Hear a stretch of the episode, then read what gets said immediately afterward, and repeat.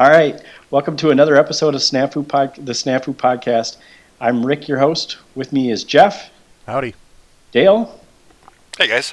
and Pat. Good morning, good afternoon. In case I don't see you, good evening.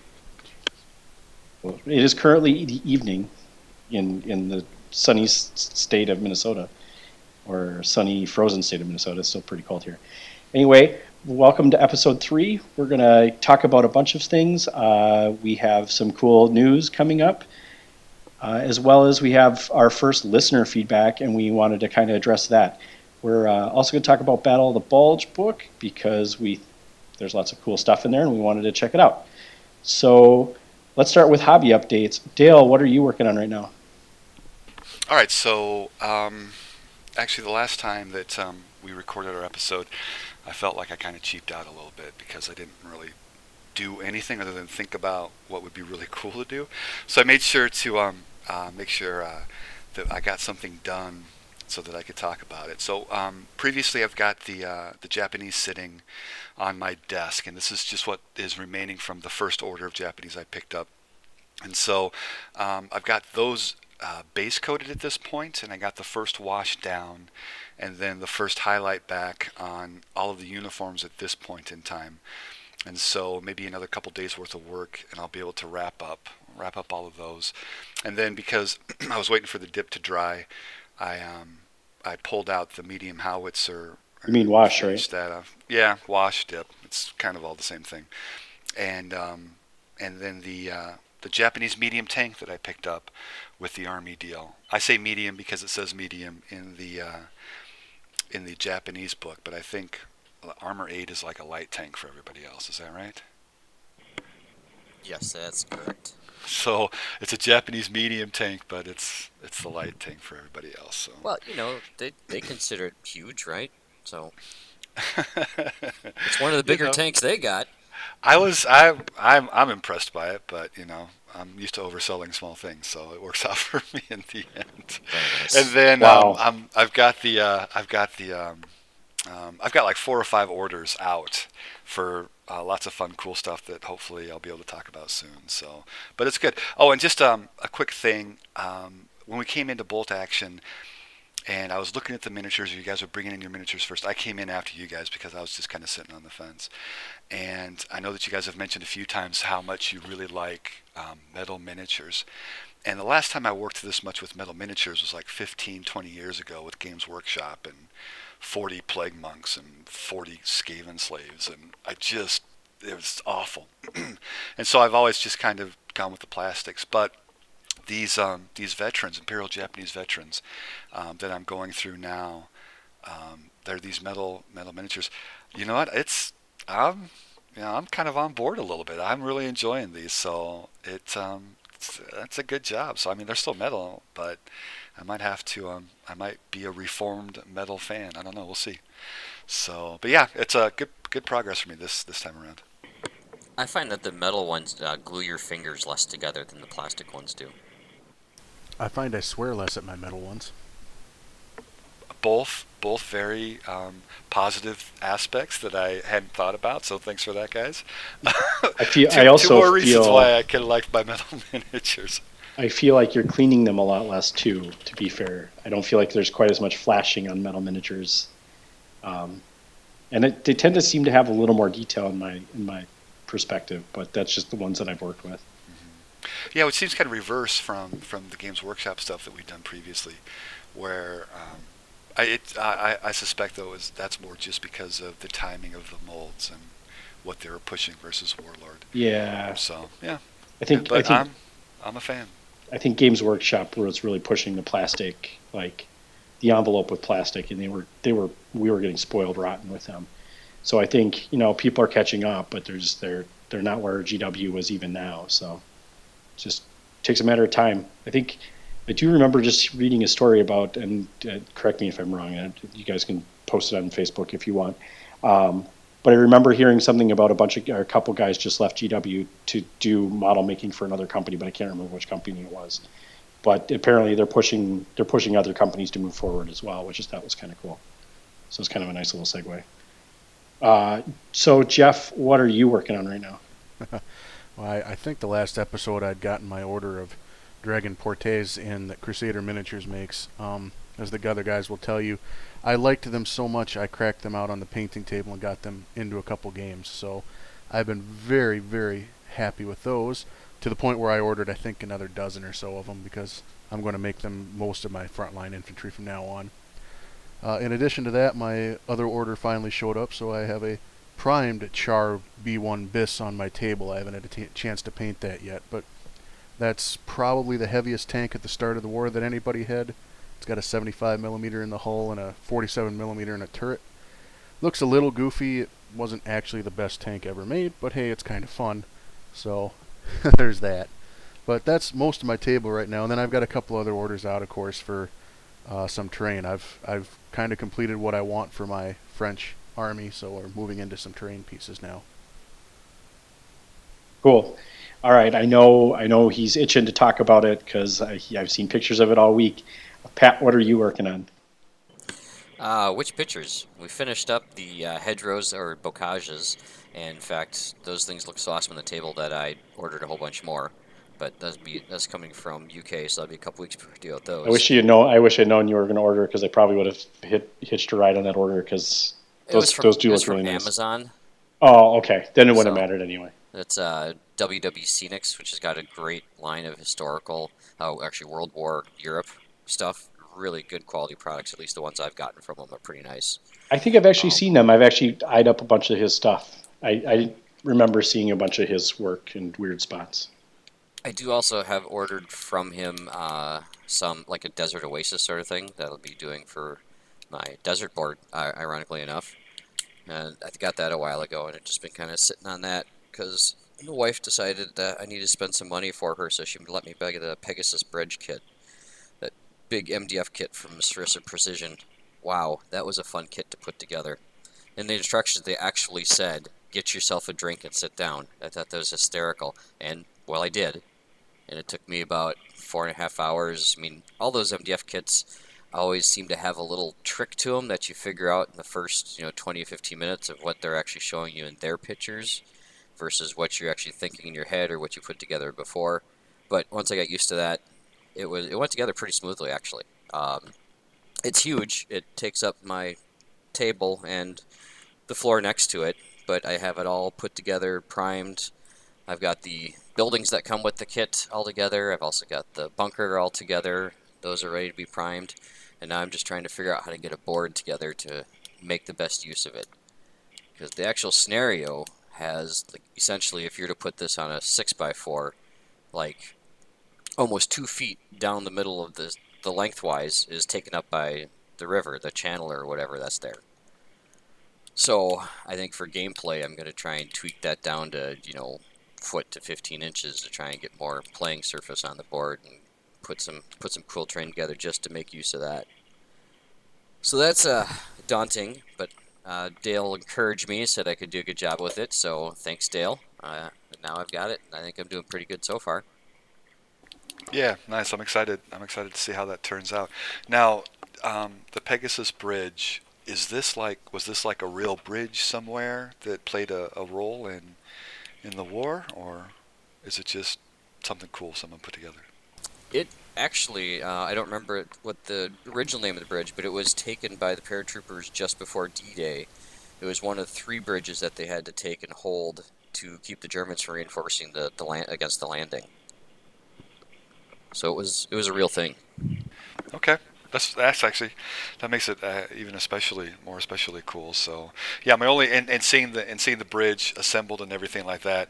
My only thought, and it sounds like you've already already already thought about that, is it kind of forces the table to be a certain way. But if you can tweak that and come up with something that's going to be cool and interesting, yeah, that'll be awesome. Great You, uh, centerpiece for a table. You all know what the fun solution to that is, Pat, is you just get yourself two 4 by 4 tables, scoot them kind of close to each other, and have Pegasus Bridge span from one to the next. Hmm. I like where you're going there, Jeff. It's Sounds that's a unique setup. just have it be a gap in the table. It's kind of a cool idea. You're right? It's actually a cool story, Dale, if you go and read up on it, because I think the first casualty of D-Day happened on that bridge, but the there were like paratroopers that literally like landed on the bridge in their gliders, like super close. Yeah, and the Germans like were totally caught off guard by it. They were like, the "Oh, ditch in- what?" the ditch in front of it. Yep. Yeah, They landed on the control side. Now, why they didn't just run that baby up, I, I, I don't know, but they held, held the bridge.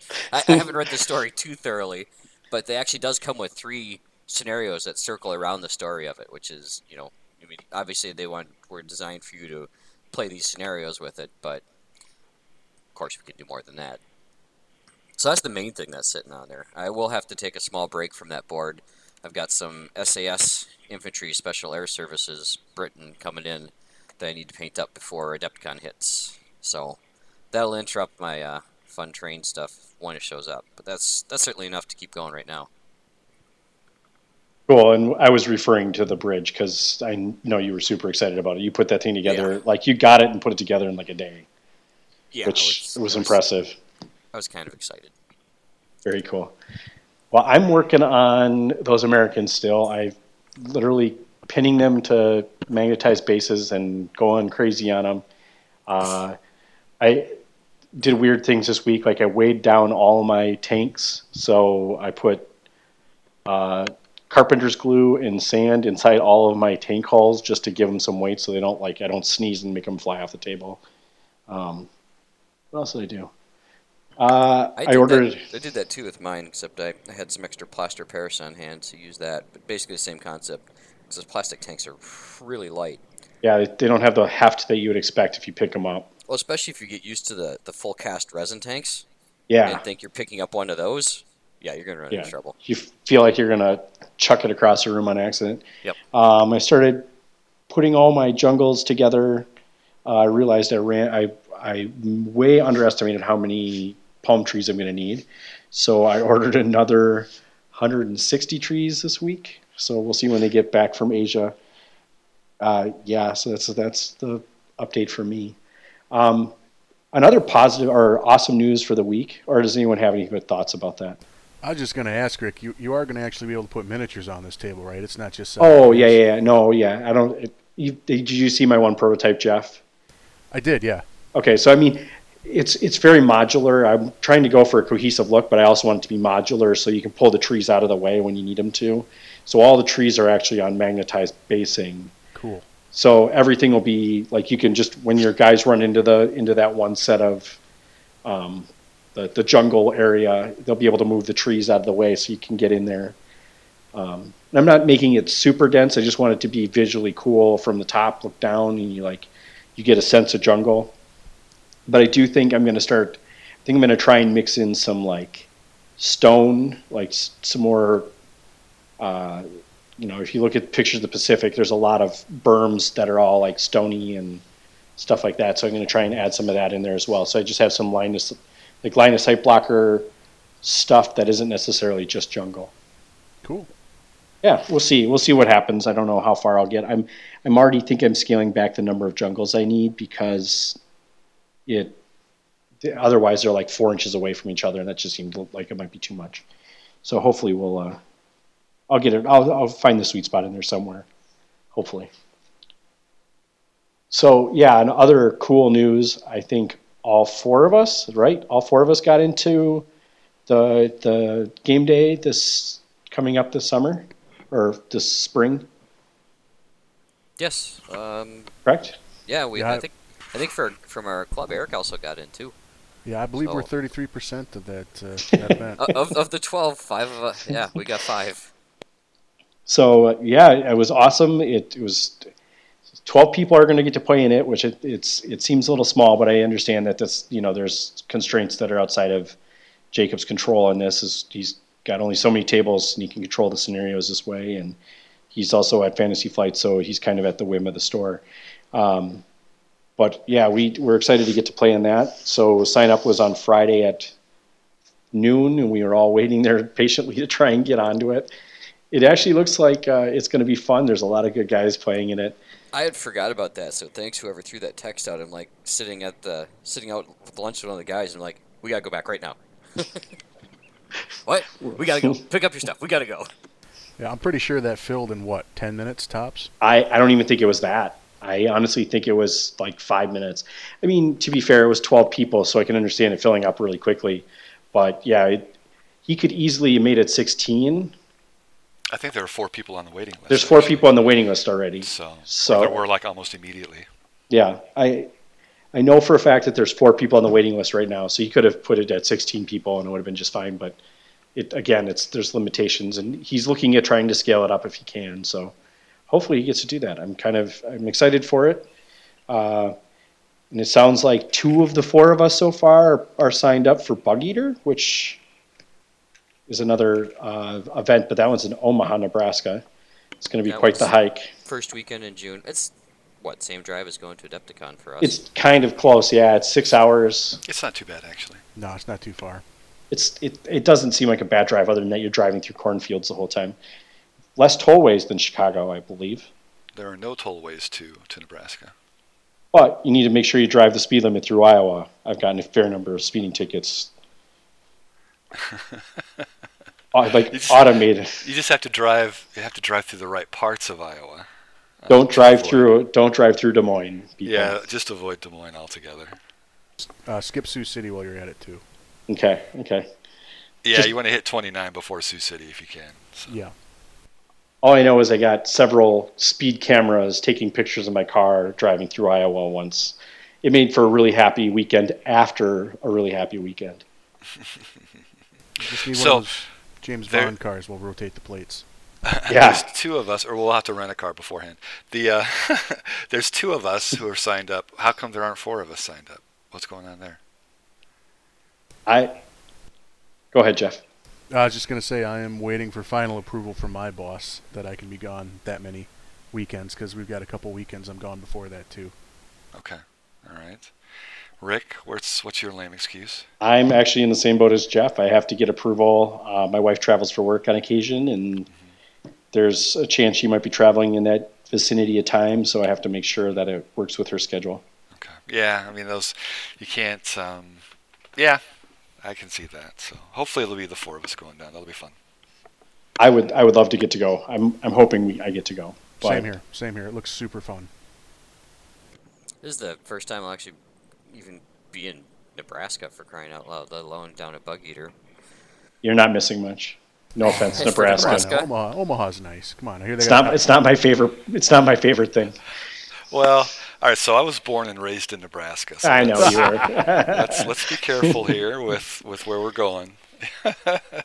I've I've honestly only ever driven through Nebraska once, so I don't have much perspective on it. I just Uh, know it was a very boring drive on that freeway. all. Honestly, that's all you got to do. If you drive through it once, and you've pretty much seen what's worth seeing. So Yeah, like woohoo! there are All some right. exceptions, but yeah, it's exactly what you would expect from the space in between the interesting parts of the country. So Yeah, I mean it's it's just a bunch of corn. Yeah. now with the with the campaign day coming up, now there's two of us that are axes and two of us that are allies. So we might have to put a little uh, podcast wager or or something in the works to make sure that um, Rick is sufficiently motivated to do well. I'm I'm already I'm already out. Seriously, if you looked at the teams that are weighted, man, we're we're in trouble, Dale. Like we don't have a shot. How are they weighted? What, which ones are you talking about? All right, you want me to go? You want me to go read you the list here? Because I'm not. I, I'm not going to read the list. You have some fairly good players on your side. I'm not saying we don't have some good players, but I feel like they might be weighted a little on the uh, Allies side. I'm going to play anyway. And oh no, I, I- I saw the list. I was I was grateful I didn't have I wasn't going to have to go up against John Stentz at any point. right, that's that was the first name on the list that I saw. I'm like, ah, crap. You know, I did tell Jacob I'll switch hit. I mean, I can play either side here, so maybe I'll have to, maybe I'll have to switch across and save your bacon. That would be nice, but I don't know who we'd get rid of. I it'll be fun regardless, and who knows what the plan is and how how it works. We have no idea what exactly his plan is for all of that stuff. So I think it'll be a it'll be an interesting interesting day of hopefully lots of fun. It it'll be fun regardless. All the guys on on the ally side I would love to play against. So whether or not uh, whether or not I'm going to win, I'll still have fun. So I think we'll do fine. Even the folks on the on the waiting list are, are great guys. So I think uh, I think it's just going to be a great time. That'll be good. We're still going to win, Rick. Have faith, man. There's the master plan, the Axie master plan. We'll, No, we'll you got it. three allies sitting on the waiting list, and you've only got, I think Paul's your only Axis player on the waiting list.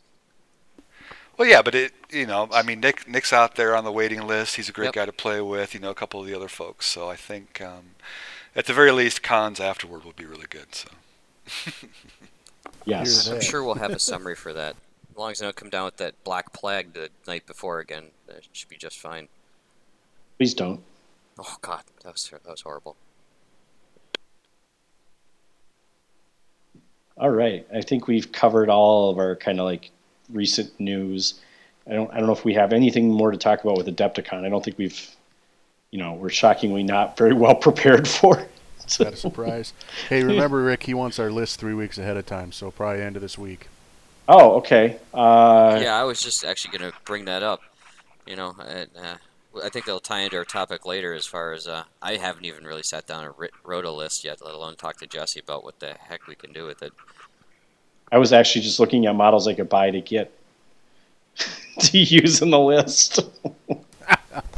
I only have one. Rather than I- looking at your painted stuff and going, okay, I can put these together. You're like, what can I buy so I can paint so I can play it? No, I only have. I uh, there's one particular model that I'd actually be interested in buying and painting. I'll I'll, I'll talk to you about it later. I don't want to. I don't want to blow. I don't want to blow any secrets beforehand. Your Enigma So- machine. You're going to paint up your Enigma machine. Yes, yeah, the Germans had that, didn't they? I. It's in a secret Yeah, section so on the, the on the warlord. Are we getting into conflict it was forty-seven? it was the uh, British actually. We should make sure that uh, we give credit where it's due in that regard. Good Fair point. enough. All right. Well, so a recent book came out. Uh, Pat's been calling it the Normandy book all week. It's actually the Battle of the Bulge book, and I think we're gonna just we're gonna briefly talk about it. I don't I don't know if Jeff, if you want to give us kind of a rundown and kind of talk about some things because I actually haven't read it yet. Sure. Uh, I have only gone cover to cover once on it, so this might not be the, the greatest review ever. But let me start from the top and say if you like World War II, late war, buy this book immediately because it's awesome. Uh, this is everything I was hoping the new campaign books were going to be. It's got flavorful scenarios that are tied to historical situations. It's got units specific to the battle. Um, I'm not 100% clear if all of these units can be used in generic reinforced platoons or not, but if they can, uh, two thumbs up for me on that. Uh, the history in it is actually excellent. They have lots of good little stories that talk about the certain battles. Um, and again, the specifics on the, the new units, like you get the uh, the Panzer the Panther Ersatz M10 is in there, which is a, a fan favorite. That's when the Germans took a Panther tank uh, and kind of dressed it up to look at, so it would look like an M10 tank destroyer in profile, which is a, a neat little trick, so that you kind of had to get close to it to know that it wasn't actually an American tank. So good on them. Um, I think there's a couple specific units we want to talk about later, so maybe I'll, I'll get to those in a minute. But the overall impression of this book, excellent, just excellent, and it makes me really hopeful for the future quality of campaign books. so quick- um, I have a quick, quick question. side note I had in there. Oh, go ahead, Dale. Um, and this might w- w- work into what Pat's going to ask. I'm not sure, but um, previous to this book, there were the army books that came out, and then like theater books. Is that right? Um, are, is it is it different? Is there a shift that Warlord is doing now in regards to how they're producing new content, or is this just the same thing in a different package? Um, I feel more like I'm trying to think of a good way to put this. That uh, the older campaign books kind of feel like a first draft, like this is our first attempt at it, and this kind of feels like a final draft, so to speak. Um, it's put together. I feel the flow of the book is better. It seems more well put together. There are more units more that ma- that add a specific flavor uh, to the particular campaign. Um, so there, I mean, there's actually a whole extra new army list in here for the late war free French, which is awesome. We've been waiting for that for a long time. So yeah, I think this is just a better this- quality production. How about that? So is this more um, more like drilling down into like a specific point in time? Weren't the theater books like kind of bigger bigger in scope in regards to what Yes. they covered? So this is more of okay. So I'm assuming that there was um, a book that the Battle of the Bulge was included in, in one of the theater books, but maybe this is just taking an opportunity for us to drill down and really look at this particular famous battle and kind of just dive into it with a lot more detail. Is Yes, that that's kinda- a, okay. that is exactly how I would describe it. Yeah, the old one was uh, uh, D-Day to Berlin, I think. I can't remember the exact Battleground name. Europe. Thank you. Yeah, it's the Battleground Europe, and the subtitle I think is D-Day to Berlin. You are correct. But yeah, so that will cover. I mean, that of course that covers the entire, uh, you know, uh, June '44 to May of '45, and this this is very specific to the Battle of the Bulge. So it's just December and January and early February of '44 to '45. So yeah, it's much more focused and specific, so they can really grab something and expand it out, and you can get in depth with the battle itself. Oh, okay. Very cool. All right. Thanks. Yeah, they had. Whereas the other books were like doing kind of covered campaigns and brought in other lists, like the one uh, the Empire in Flames kind of brought in. Like you could have a list for China and you know other ones that weren't represented in the main books, and they kind of covered larger scale operations. Whereas this one, like Jeff said, it's like two months it's covering, and it, there's specific battles they're actually talking about instead of operations and stuff like that. But the other the other uh, theater books also did introduce new units too. And the other thing I was going to bring up is there is a couple units in the book that they actually specified that this these unit or this type of equipment can only be used in this. And then of course they give the nod uh, unless your mate's okay with it, you can go ahead and put it whatever you want to.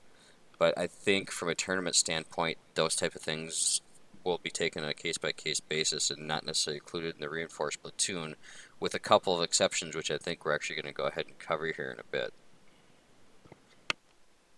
Yeah, I was gonna say I don't know if those those if if we if it's been determined whether or not any of the stuff is actually out, available outside of the book.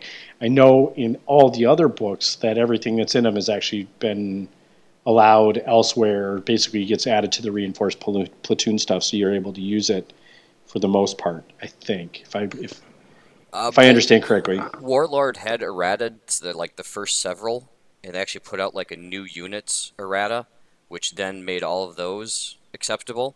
If they do that again with this book, that remains to be seen, but they haven't as of this far. And there are a couple of notes just in reading through some of the new units, like the the rifle mounted grenades, for example. They actually you know specify that this was you know used at this time of the war, not really, and only by these four countries. Obviously, the ones involved in the Battle of the Bulge, which were uh, Germany, American, French, and Britain, I believe it was. And they actually say that, you know, I'm sure other armies had this, so if you can find someone who can do some history, otherwise you can just put in one. But this is really designed to be used in this book with these scenarios. That's at least for that one piece of equipment. That's what I had saw. Gotcha. And, and by the way, no wonder the Germans lost. It was three on one. I, I can't understand. This isn't a fair fight. Nice. Are you upset that the Germans lost? Not really. I mean, no, not at all. But anyway, Let's also not forget the Russians are kind of carrying all the water for us there. So. fair enough. Yeah, the, the Russians did do a fair amount of work.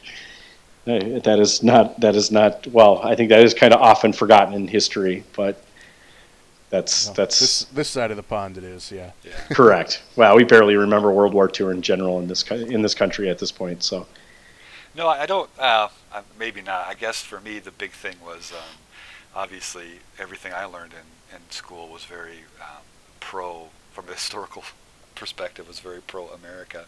And so it was interesting to find out that there's this whole other great big world that a lot of stuff happens that the Americans don't necessarily have much to do with. So, Yeah, that's that's probably a fair statement even today in schools. Well, but that's kind of probably getting a little too political for for our podcast. But so let's talk about the few units that we that we saw in the book that I think are that we think are across the board going to be allowed. I we'll see what happens, what Warlord decides. But let's let's talk about the chaplain because I think the chaplain is one of the one of the two units that I found super intriguing in the book. I haven't, like I said, I haven't read it all yet, but these are, these are things that I've seen, and I'm like, wow, this seems like it could be really awesome.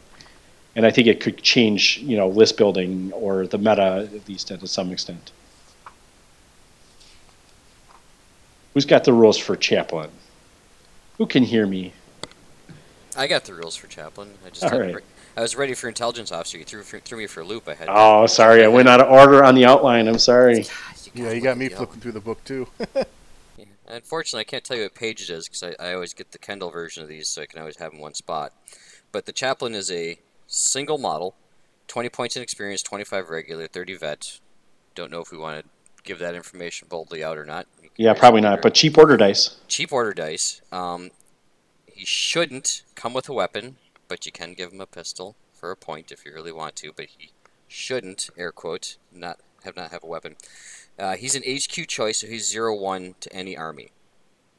You can't have more than one. Uh, he's got a self defense, like I said. Really, only if he's gets if someone charges him is the only time he can actually fight back, basically.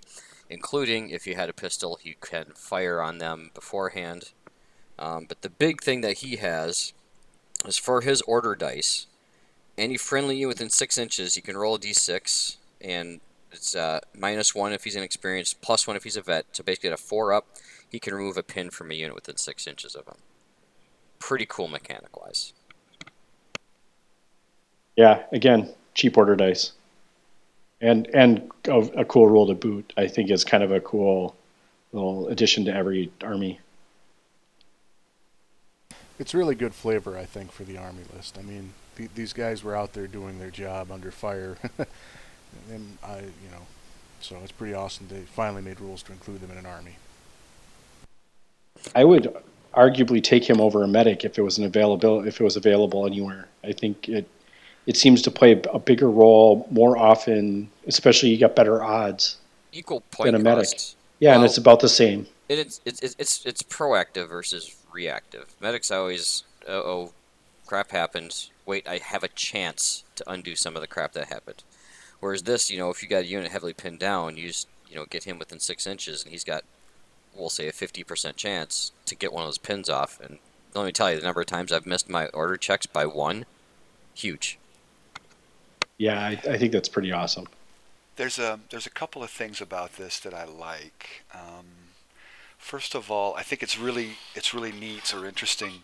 Um, so Warlords put out um, put out this unit choice, which um, is it it sounds like it's available to all the armies, and it's for um, it's for a unit that it makes sense is there, um, with interesting rules, but it's it's um, I think it's the first thing that I've seen where they've added something that really maybe shifts things a little bit and gets gets all of us to look at our lists maybe in a in a new or interesting way, which I think um, is a huge deal because that means that Warlord is actually thinking about okay, so what can we do to change up what our players are looking at or how they're putting their lists together, which I think is really cool because that actually um, you know gives this um, weight behind the company, knowing that it's still interested in its game, it's still trying new and interesting things for the players, which is just great for us. The other thing that I like about it is that um, it gives us the opportunity to maybe um, do some kind of interesting modeling, or you know, I can look at the um, the War in a Whole New Way. Were there any famous chaplains, or or something like that, and it kind of gives my lists or my historical um, armies that I put together a little bit, you know, some extra legs and stuff like that. So it's just another uh, little wrinkle that that that we as players can kind of, um, you know, just you know, I, I just I'm actually really excited about this. Not not just because of the rules, which I think are interesting, and there's a lot we can actually dig into on, on how you know, you know, when do you use that order dice? Do you use it early? Do you use it late? You know, you know how does it impact the game? Early turns, late turns, that kind of stuff. But just from the aspect that Warlord is thinking about this, they're sitting there going, what can we do to make things interesting and fresh and keep things kind of going forward? So, big, big two thumbs up for me. So, I think it's awesome. Yeah, I, I, everything you just said totally makes sense to me. I think I think it's going to blow your mind a little bit more now that we go into the intelligence officer because I think the intelligence officer is the other one that we all kind of looked at and I'm like, wow, this is this one's really good. Not a cheap order dice, unfortunately, but gives you some pretty cool rules if one of you guys wants to kind of give a rundown, maybe not point cost, but at least a rundown of what's going on there. Don't everyone rush at once. Jeff, you want to take that one? I was going to let you have it. I'm having a little trouble finding it in my book. Sorry. Okay. Um, let's see. Well, I just successfully looked up the chaplain again, and while I'm actually there, I did see one other little note down there. It does specify that not all um, nations or countries at this time actually had chaplains, so feel free to do your research if your particular army had it. And not all of them particularly use them, and they are also not allowed. And they list several campaigns. They only list them, of course, for the four armies that are actually highlighted. Again, Great Britain, France, uh, U.S., and Germany. So it's while it is from a mechanic point available to all reinforced platoons, it's you know maybe it might take a little uh, research. I don't know how many what you know which different armies considered their spiritual leader that would be in battle with them. So just a side note on that. Uh, so the intelligence officer, uh, this guy's. I had to do a couple reads to figure out exactly what he was saying. So there's two different ways you can get this fellow into your army. And the first one is he's he adds into your your mandatory first or second lieutenant unit. So your first or second lieutenant can have you know one or two other we call bodyguards with him, and this intelligence officer for 30 points as a regular can be added into that. So he has to be in that unit in that respect. Now there are some army selectors that allow you to do a unit of troops that will actually have him in it. So there's two different ways to put him in there. But I think the big primary function that he has, and here's here's where I kind of frown on a little bit, but it makes perfect sense, is once a game, once a game you can use his special ability, which you roll a d6. He's modified the same way it did the chaplain, minus one experience, plus one for veteran. But basically on a four up, he gets to choose the first activation. This has to be done at the very beginning of the turn. He can say, all right, I'm going to take my order dice and I'm going to activate the tank that's been sitting there before you blow it up. Kind of cool. Once a game is kind of it's like, I guess if they'd made it more than that, it would have been overpowering. But once a game seems that you know at the pot at the point cost of just adding him in there, and now you're talking okay, so your intelligence officer and your lieutenant are running around as two-man unit because if you put a bodyguard in there, now they lose that modifier to being a small unit and they have a better chance of being hit.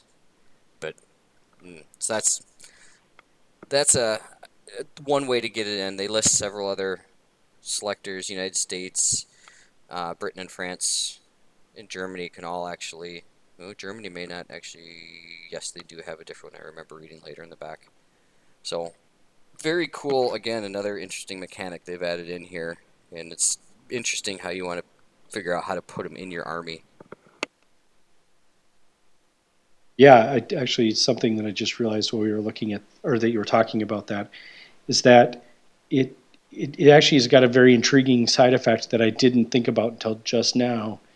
Is if you take a lieutenant with with your intelligence officer as your second man, so it's still a small man team, but a sniper shoots at him, he's going to have to make a choice. Sniper gets to choose. Remember, if, I know, if but the unit but, shoots at him. Oh, no, no, no. The, sniper. the sniper's going to have to make a choice. Now, is it whether or not I want to kill your lieutenant, or do I want to take that dice away from you, or do I want to take, that opportunity? Yeah. So now all of a sudden, that lieutenant choice might be kind of an interesting little. I, I just realized that that actually is going to make it more of a choice than it ever was before. Because if you ever brought a meat shield with your lieutenant, they're going to shoot your. You're going to kill your lieutenant every time. At least now with an intelligence officer attached maybe you would yeah. go after the intelligence officer. Keep it's just an interesting that, thought. That when you're adding stuff to a unit, they all have to be at the same experience level. So if your officer is regular, that intelligence officer can only be regular. Right. As well. So I, it, they made a huge point and said it like three different ways in the book. So I just figured I'd throw that out there. Right. So if you have a, if you want a veteran, because because they get a bonus if they're veteran right? So their their dice roll that Correct. they make is so plus one when you right. get a, so when they, they become veteran. Up if they need a three right. up to, to trigger their ability if they're a veteran. Does it? So I haven't I haven't actually read through it. Does it explain what happens if both of you have intelligence officers? No, it does not cover that. Not that I saw. Oh, jeez. Well, all right. What, what are the I odds think, you um, both want to use it in the exact? It, it's once a game, so what are the odds you both want to use it in the exact same turn? There's a lot of times where there's a tank v tank, and you're like, I want my tank to blow your tank up.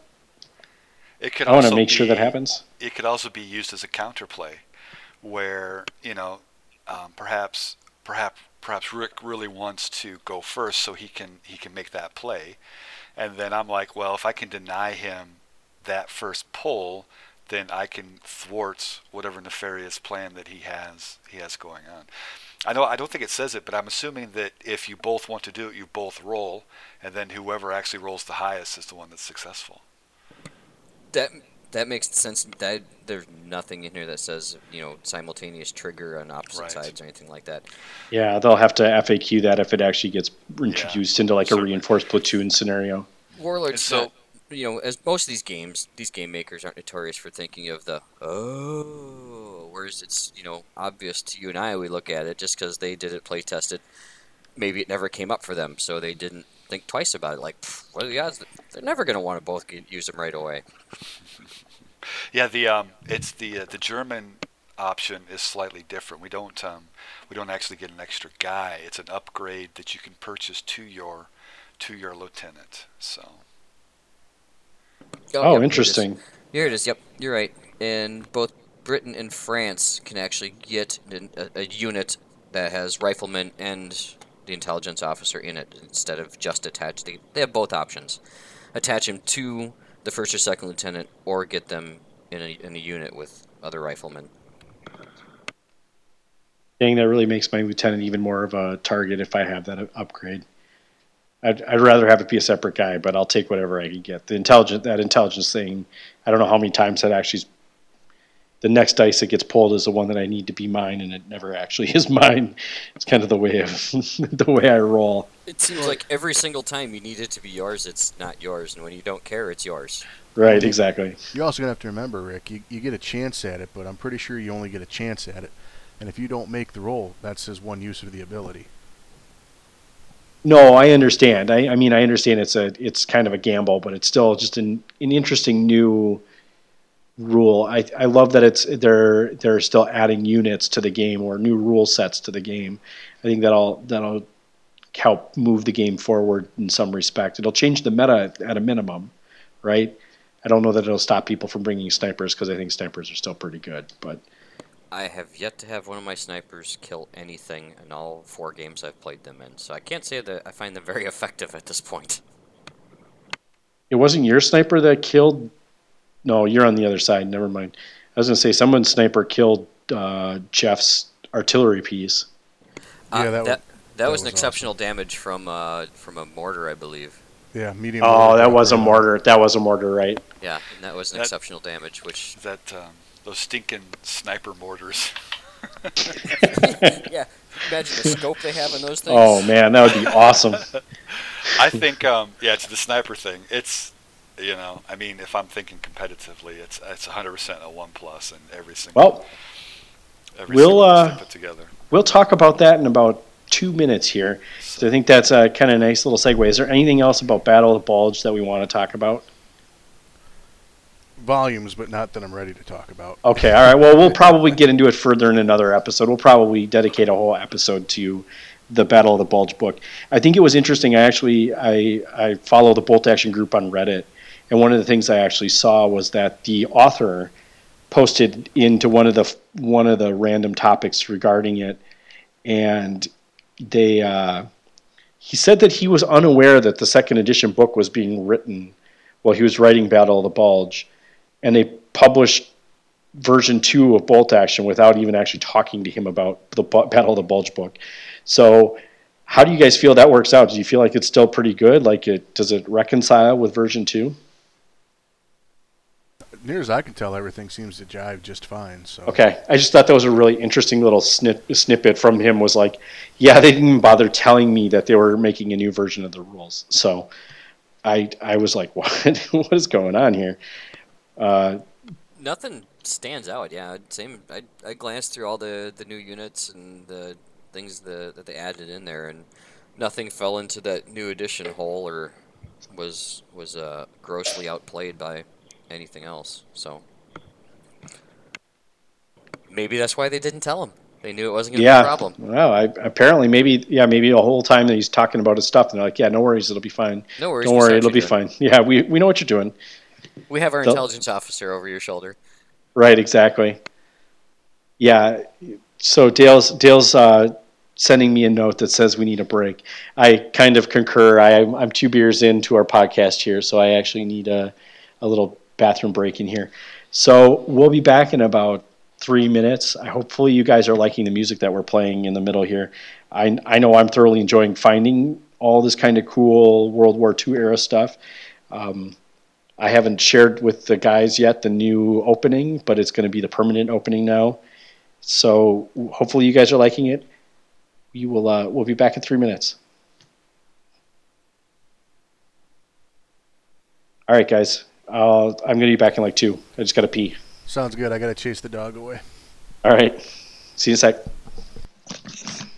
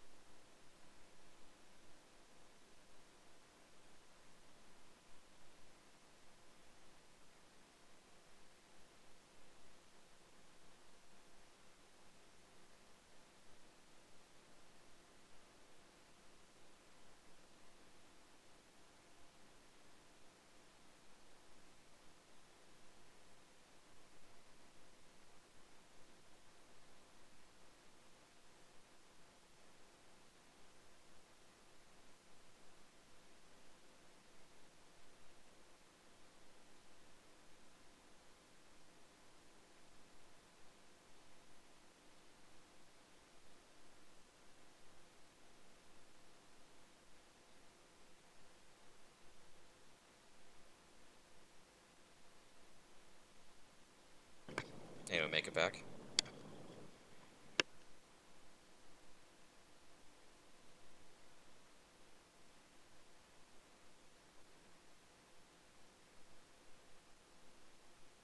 Anyone back yet? Yep.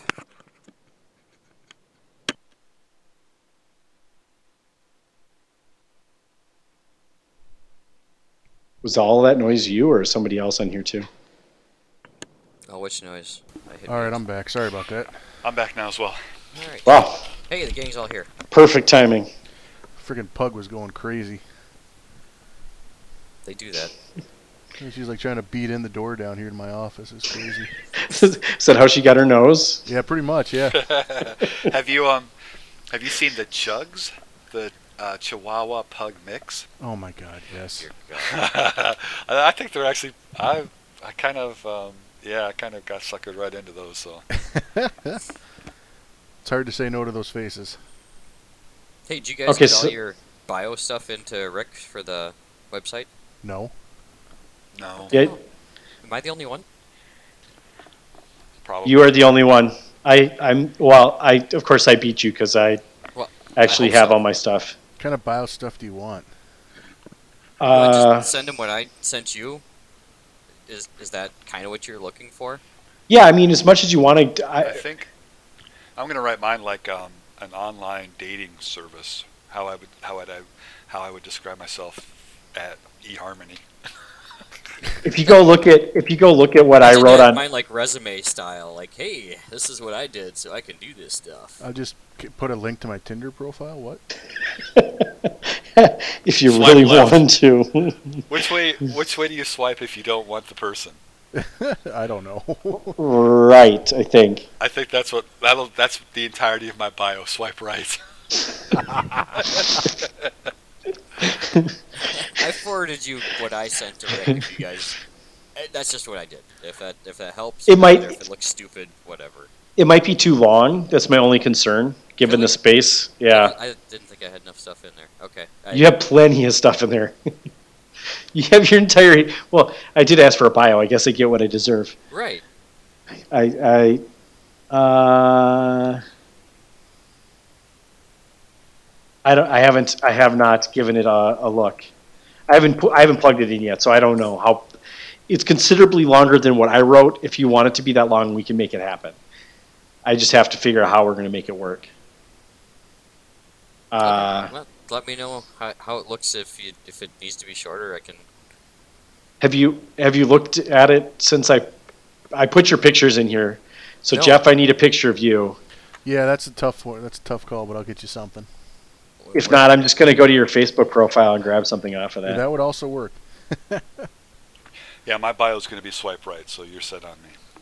It's just going to say swipe right. Yeah, that's all. Did you actually do a Google search on whether Oh, or not That's a good point. I'm gonna do that actually right now.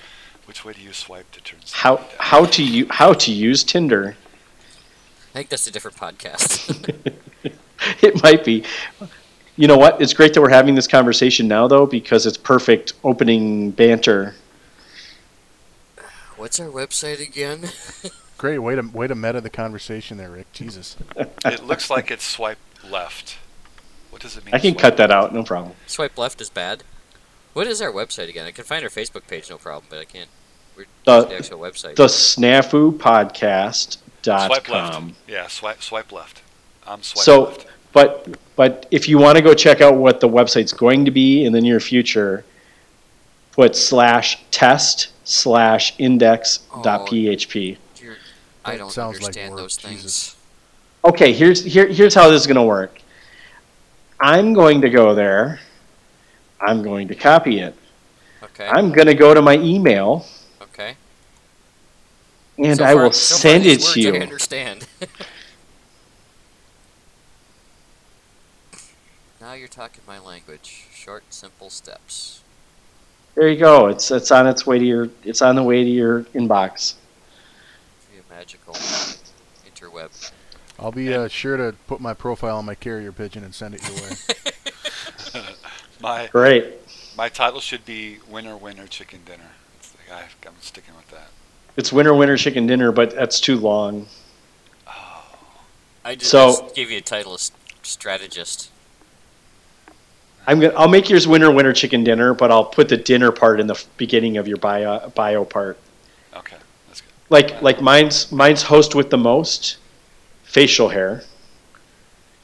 So, because that actually is true. Most facial hair. Do you have a lot of facial hair? No, I don't. Oh, uh, that makes sense then. The website Especially- looks good. Looks real good. Especially given my uh, my amazing monkey The tail. tail.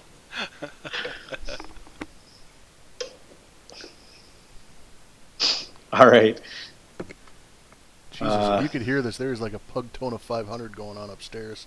A pugtona? Dude, that little dog can run fast, and she does circles around the like living room and dining room. Oh, you cropped the book out of the picture.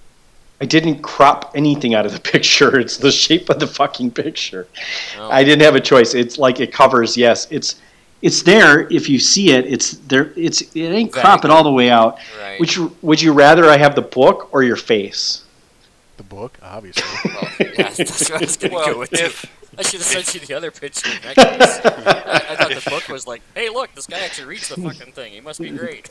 if Yeah, you you guys are I going to s- do color pictures, I can colorize mine again. I thought the black and white looked like better with how the rest of the website's set up. Well, Jeff's picture's really awesome right now. oh hell, you can at least see my face.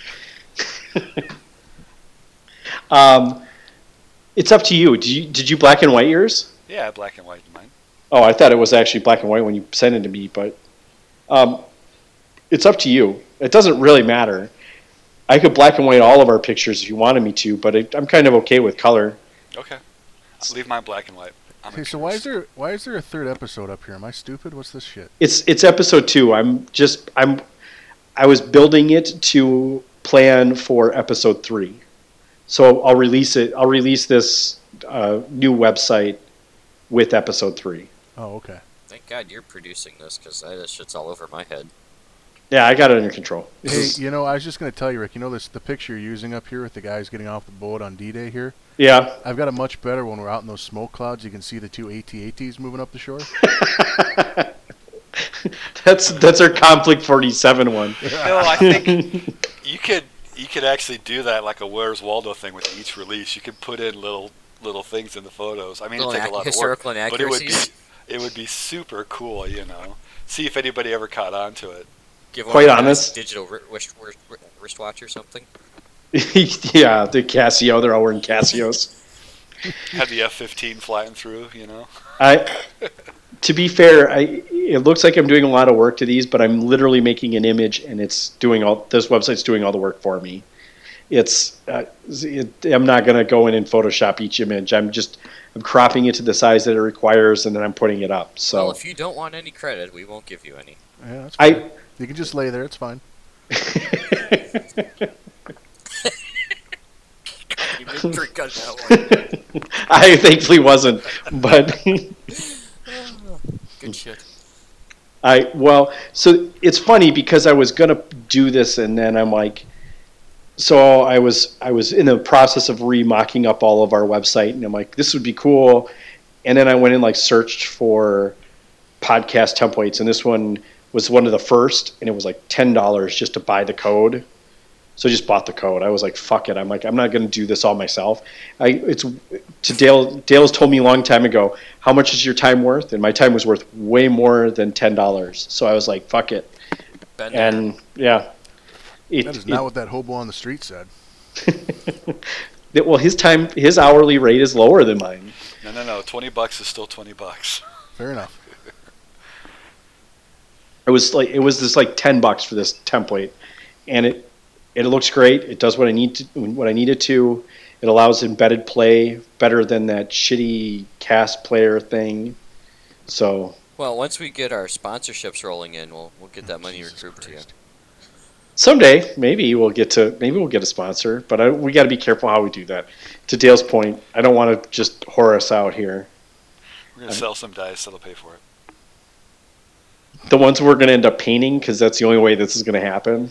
It'll be it's it'll be easier than you think. We'll just have to find a good uh, matte varnish that we can um, Like spray on it or Oh, paint on the paint on. Yeah. Yeah. So Yeah, and I'm going to be ordering one here pretty soon because I hear it's pretty good, and we'll see how it goes. A matte a matte varnish, a paint on matte varnish. Yeah, it's by AP. So one of the um, one of the guys on the Bolt Action Facebook group, um, he painted up some stuff, and there's these flesh tones, and it's awesome.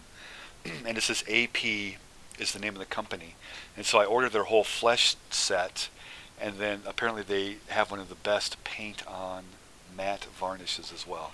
So I'm Hmm. gonna give that a shot too. So Solid. yeah, we'll see All how right. it goes. Okay, well, I think we've bantered enough. I think it's time to get back to the episode here. Well, welcome back. Uh, hopefully, you like the music. I don't even know what it's going to be yet, but we'll we'll uh, we'll do that all in post editing. Uh, so our second topic of the night, and I think this is uh, you know pretty cool that we're actually getting people responding to us at this point. We actually had a, a listener write into us. Uh, I maybe I'll put in parentheses. He's actually one of our friends, so it actually, you know, he's he's he's looking for some advice. Way so to- I'm way to gonna downplay it. Way to downplay it. Got to downplay it. It's you know a humble brag, a little bit here. Like we kind of set the guy up. I, I swear I did not give him any money to put that question on our Facebook page. I don't, and I don't think we did. I, I don't think anyone paid him any money for this, but it's still a, it's still a valid question either way. So, uh, so I'm just going to read you verbatim what he wrote, uh, so you guys can, you guys can we can respond to this because I think it's it is a very important question, and I think it's something that we can cover pretty. We we've been doing ourselves quite frequently lately. So. Rocky writes us on Facebook, "Hey guys, listen to the first two episodes. Great job, boys!" Exclamation point! Exclamation point! There you go. See now we're now we're getting back into the the the bragging part a little bit. Just a thought for part of an episode that might help noobs noobs like me. So I think I'm going to. So I think going into list building for a tournament versus a campaign style would you really would really help if. Jesus, I can't read his handwriting. How Or many beers did you have? one and a half. All right, Also, they're talls. If it's a Facebook, Facebook post, how can you not read his handwriting? It's not, it's not. Uh, it wasn't his handwriting. It's his like writing style. Hey guys, listen to. All right, so I was it, thinking. is it like Comic Sans? No, it's just it's just the way he's writing, and it's like I get like four words a line. It's just just give me a break here, guys. Come on now. So I was thinking, I think going into list building for a tournament versus a campaign style would really help because I'm never really sure what I can take and when. So I decided to choose a theater to go to the campaign Jeff is running. Just a thought, boys. And again, great job on the podcast. I usually learn some new rules. I think what Rocky's really asking in this question is is what should I do when I'm playing in a tournament? I, he kind of goes both ways on this question, but I think really what it comes down to is when you're when you're prepping for a tournament or you're writing a tournament list, what should you do? And I think that's kind of really what it is. He's kind of getting stuck in the, the historical relevance of our campaign or being stuck in certain year groups for for the campaign. And I think he's really looking at how do I how do I build a tournament friendly list? So I think that's that's really what it comes down to. I, I also think there's a small part of it here because I had I struggled early on too, just trying to work out in the rules what how do I put together a list to play. You know, like um, you know, in the previous games, it's like okay, you need one HQ choice, you need these many core, these many specials, these many rares, and so when I got to the back of my uh, Imperial Japanese book, there's these theater selectors, and then there's this bit about a reinforced platoon, and so there's all of this information, and I didn't really exactly know um, how really within the rules am I supposed to build the list, whether it's for a campaign that Jeff was running, or if it's for if I'm going to go to a tournament. How, how does a player who doesn't who's never built a list before know exactly what he's supposed to bring? Right, because especially because you don't, most people don't own all the books right away. So a lot of those like theater selectors aren't available unless you have those, the campaign book that goes with it, or that or that specific theater book. So I think yeah. So good point. It's a it's a simple RTFB. Read the book. In each army book, the very beginning, they actually tell you what a reinforced platoon is, and then you get to the end with the theater. If you actually read, not just get, it is overwhelming when you see all these headings and stuff, but to actually read the flavor text, it actually tells you this is what was available at this particular type of the war or at this particular battle. These are the ty- type of troops that were there. You can pick from these. So, I, it's not laid out pristinely, but it is right away they talk about the reinforced platoon is one lieutenant two infantry plus zero to three infantry zero to one captain zero to one medic and it goes through all of that. And then they do very specifically spell out that these are during this time period during this point this place in the war where this type of battle took place here's the troops that kind of fought it you could pick from these. So, so that's if, what that's what the theater selection is going through. So if it's just the reinforced platoon, um, and it says I can take an infantry unit, can that be any infantry unit um, from the book? Like, Yep. uh, can it be a veteran unit, or, or should do I need to have? Do they all have to start as regular? It's just whatever's in the book, it falls into a specific category, and then that's the qualification. think of the reinforced platoon as the the uh, the all button, include all, which means you can take anything from any period of the war, of any battle of the war, anything that that country ever had that fought in World War II is available in the reinforced platoon. Oh, all right. Okay, Correct. then that- that makes sense. So, so min maxing is much more capable in a reinforced platoon versus a theater book because in obviously in theater books, you're only limited to certain or or You're theater limited- selectors. You're limited by what the what was the era there. is. Yeah, what was exactly. historically there at that? And because I'm a complete um, scrub at this, what do you mean by min maxing? Is that a bad thing? I I don't know if it's a bad thing. It's it's it's making the most efficient choices for your entire army. I don't know how else you want to describe min maxing, but that- essentially it's I it's don't think that it's applies as much to this when they when they when they break down a really well structured point buy system that everything goes into. I, think that min maxing capability kind of goes away. I think that min maxing is a term that's more associated back when we were doing uh, Warhammer Fantasy Battles, where you could, you know, I've got this much rare. I need because those rares were that much more powerful than the common than the the regular choice.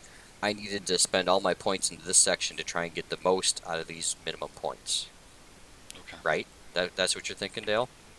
Yeah, I mean, it's just, I mean, it's a term that we're right, relatively familiar with, and we use it quite a bit. I just, want, I don't know who might be listening, and they're like, well, what do you exactly do you mean by min maxing? But okay, I think that's a fair um, description. yeah. I, I mean, and and to some extent, I would agree that min maxing is pretty limited in what this is, but you're going to pick the best choice for every slot, right? So you're going to pick whatever you think is the most efficient infantry. So you might pick, like for Germans, they might pick all vets with all assault rifles, and then they might pick a tank that's totally non-relevant to that to your infantry choices you just made. That's what I call min-maxing in in in bolt action, right? So you're building for performance and not necessarily to um, replay a story or particular. Correct. You're taking absolutely zero historical relevance into into what you're doing. It's all about performance of individual units within the context of the, of the game. Right. That's kind That of what I'm why you looking at it. That's why you And see a lot of veteran selections in tournaments because they Okay. do the reinforced platoon Does- and Oh, well, that was going to be my bang the question. buck. So the reinforced platoon is what kind of allows us as players to do that, to take advantage of, you know, if we've collected something that we really love to play and it's also, you know, killer on on the tabletop, then the reinforced platoon lets us have fun with our best toys. Okay. True, and and you know, it's not to say that there aren't some probably some circumstances where, you know, some of that stuff happened. The, the war was pretty big, and a lot of things happened during it. I'm sure some of that stuff happened, but historical relevance seems to get thrown out the window a little bit when it comes to the reinforced platoon. In my, in at least in my mind. So,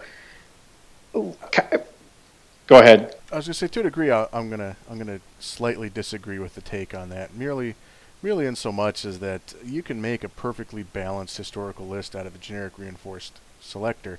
Uh, it just allows you to play with all the toys. So, the way I look at it is, you use the reinforced selector when you're going to be playing a game, and and, and by that I mean like a pickup game, or this is a game to me with miniatures on a table.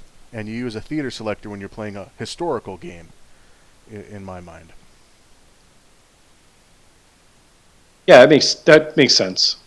I I'm not disagreeing with that. I and I and I from what I've seen so far, I feel like the the the min maxing is pretty limited. It's like you said to Pat's point is that the point buy is almost identical across the board for everyone. So nobody has something that seems to be seemingly is way overpowered comparative to the rest. I think that's kind of one of the best the positives to the game I think that- outside of maybe some army rules, but that's another story. I was gonna say I think that's very true for your for your main core rulebook armies uh, and your main what we think of the traditional main combatants of World War II. Uh, you're gonna run into some problems when you get into the smaller factions, uh, Poland, France, maybe not Romania the way our Romanian player plays them, but a traditional Romanian army.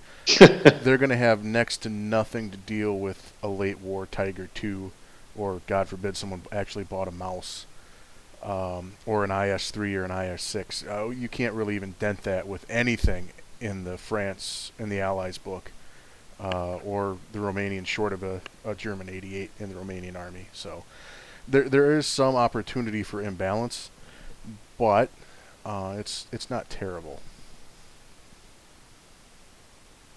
Yeah, that's fair. Okay.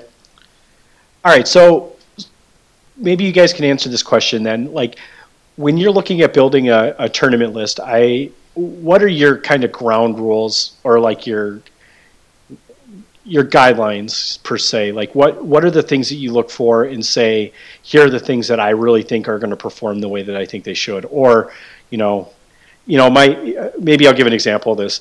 Like my my particular rule is that I like to shoot for at least a dice for every hundred points. So if we're playing in a thousand point tournament, I want at least ten dice, and I think that's kind of a standard. That's not even just like that's not my thing. That's just like a kind of a standard bolt action thing. What else do you guys look for when you're when you're building lists for a tournament play? I always try and the dice. What you're saying makes sense, give or take, plus or minus one or two. But um, for every 250 points that you're playing at, I like to try and get an infantry squad, minimum eight man. I try to max them at 10 if I can. If I were countries that had to go higher than 10 for maxing, I don't know if I'd do that. So at 1,000 points, I want to try and make sure I have four infantry squads, not weapon teams, but actual squads that can uh, have some hardiness and actually stay in stay in the fight a little bit to try and take objectives or at least put pressure and keep keep presence on equal halves of the as you're moving up. And I always try and make sure I've got something that can deal with armor, maybe not necessarily very well, but something that has that option. Um, Britain and Russia are two um, two armies that actually have access to a light howitzer, which has two types of weaponry. It both functions as a light howitzer, which is a 2-inch template plus 2 pen, and also has an anti-tank round, which is a plus 4 pen, which is respectable. It'll take care of a light tank, 8 plus pretty easily. It might struggle a little bit, look for good side shot on like a Sherman uh, style medium tank, 9 plus, but then the heavier ones, well, everyone's screwed anyway unless you bring a 17 pounder. So I have a question for you, Pat, then. Um, how many how many options do you think? Let's say at a thousand points, and I don't know if that's relative or realistic at a tournament level, but at a thousand points, how many options would you um, want or try to include to deal with armor? Is it just one, or should should we? Would it be better to have more than one? Uh, much like NASA, I agree with the redundancy level. If one's worth taking, two gives you a chance of one happening. So I always try and have two options that are at least at a plus four pen value to deal with artillery. So meaning, you know, I'll take my anti-tank howitzer. I'm fortunate having a piece that has the versatility there, and then try and get something else that has a chance with that plus four, plus five, whether that be my actual armor on the board, whether I'm putting a tank or an armored car or whatever it is that has that capability. But I always want to make sure I have two chances to deal with a tank because one tank on the board you know, granted, it's only going to have six times to do stuff in a given game on average. That's that can really mess with your things, and it can certainly take care of it. It can certainly set up a lot of problems if you can't at least get some pins on it as a minimum. Sure. Okay. I, I agree with Pat on that one. I almost always try and make sure to have at least two answers for armor yeah, whether or not it's even my my armor. So typically, I count my tank. I usually take a Panzer three or a Panzer four. Panzer uh, yeah, to try to try and answer for it at least to try and make sure that I have some coverage for for armor. So Jeff, good I'm options interested. For anti-tank. Oh, makes me sick. I'm interested to get your take on that because I think the few times that we've talked about this, um, I feel like you've indicated that maybe um, your army kind of is weak in that regard of dealing with enemy armor. Is that the case, or, or not so much? And if it is, then what do you do? How do you feel about dealing with armor? uh, so my answer to armor is uh, France, at any point in the war, the heaviest anti-tank gun we carry is a medium anti-tank gun, uh, which is plus five, which is respectable, but an armor 10 heavy tank, I can only glance it to the front and I have to be under half range. So generally, um, my answer to armor is less about its destruction and more about its neutralization. So I will use my free light artillery piece or medium on occasion, and my goal isn't to kill the tank so much as to take it out of the fight via pins or the lucky glancing hit to immobilize it or jam its turret off in another direction. So my goal is any kind of heavy weapon I can put pins on it with, I'm going to try to shoot at it. get it three or four pins so he has to burn the turn either rallying or failing order tests and then not worry about it for as much of the game as possible. Okay. Yeah, my limited experience, I I just ignore the tanks right now. And, uh, But that's because I, I have a tendency to not pass order tests every time I put the, til- the Matilda on the board. yeah, against the Matilda it worked out. Against the Sherman this last it's a standing game, Matilda, not a waltzing it Matilda. worked out okay. Um, but uh, I'm just yeah, like I'm I'm trying to see if I can get by with just ignoring the armor, and I don't. It's not. It's been okay, I guess. Yeah, it's it really depends if you can ignore the armor or not, and it depends how confident the your opponent is with his armor. Some people play armor very cautiously. Some people play armor very cavalierly. Um, if you if you realize your opponent is light on armor penetration, so they don't have anything really heavy, you should use your tank as a shock vehicle and try to inflict maximum casualties with it because there's almost nothing they can do to you at that point. Having been on both sides of that, I can I can say without a doubt, if you have a tank and your opponent has nothing to deal with it, it's going to wreak havoc. As long as you're pointing it at your opponent and running things over, it's going to be bad times for them. Yeah, Now keep in mind that even even troops without anti-tank weapons can assault tanks, but But they can't they can't at it. assault they can't assault you if the, their chances are poor if you've moved, and they can't do it if you ran. So if you run to destroy these units, have a couple pins on it, that's pretty effective tactics for that stuff with a tank. Yeah, it- they still got a pretty s- slim chance. I'd take my chances running Tank at units that have no. check at minus Yeah. three plus whatever else they got going on. But Yeah, if they got if they got anti-tank weapons, uh, granted, most times you, it's a twenty point upgrade to a to a unit, and I honestly have never done that yet. So it's very seldom unless you unless that's going to be some of your answers for other tanks, right? If that's going to be some of your anti armor, that's it's not the greatest option for anti armor, but it's a very last resort sort of thing. Like, Yep. hey, dude, let's go charge that big metal thing that's been blowing everybody up. Woohoo! Absolutely. Now, of course, I think there might be some circumstances where that might be kind of skewed. I think, like for instance, I as I'm building uh, some American stuff now, I'm looking at Rangers, and I think Rangers with anti-tank uh, options are pretty good because they're going to be up halfway up the board in, in a lot of games because of their special rules. You want a really good option? Take a bazooka team with a jeep in reserve. Yeah, that that's pretty good too.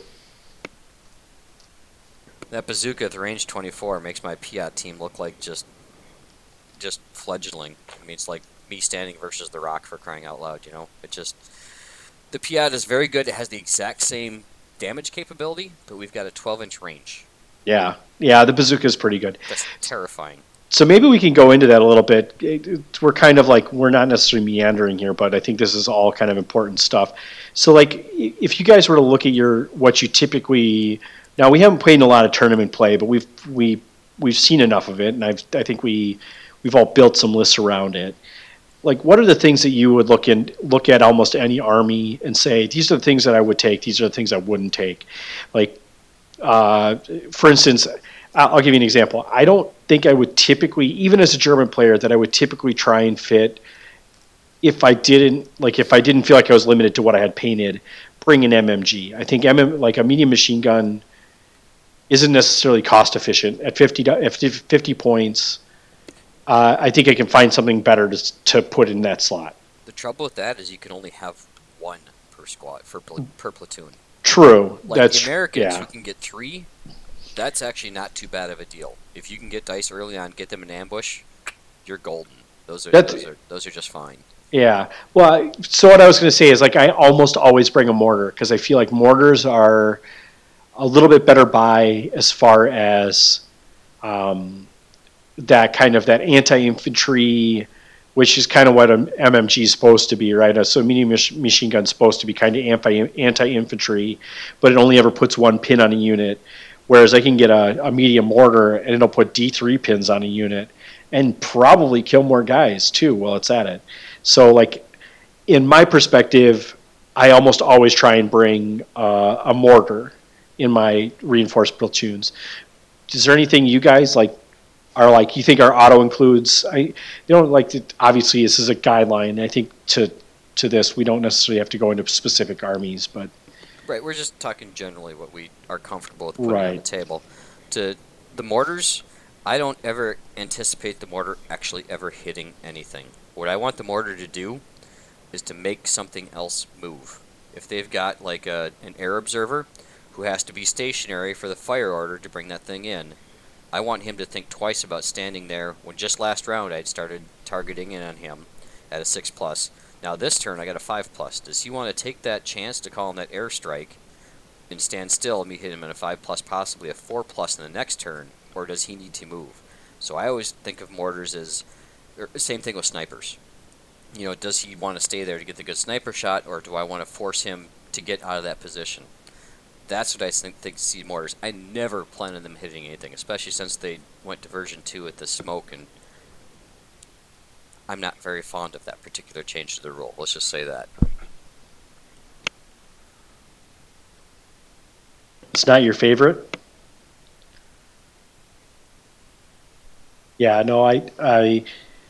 Does anyone else have any anything that like, or is like, you feel like here are your general guidelines? Like we've kind of like, we've gone through. Here's your infantry choices. You typically bring some anti anti tank tech, or anti armor tech, and like like for me, I I always try and bring the mortar just because I feel like it's a good choice.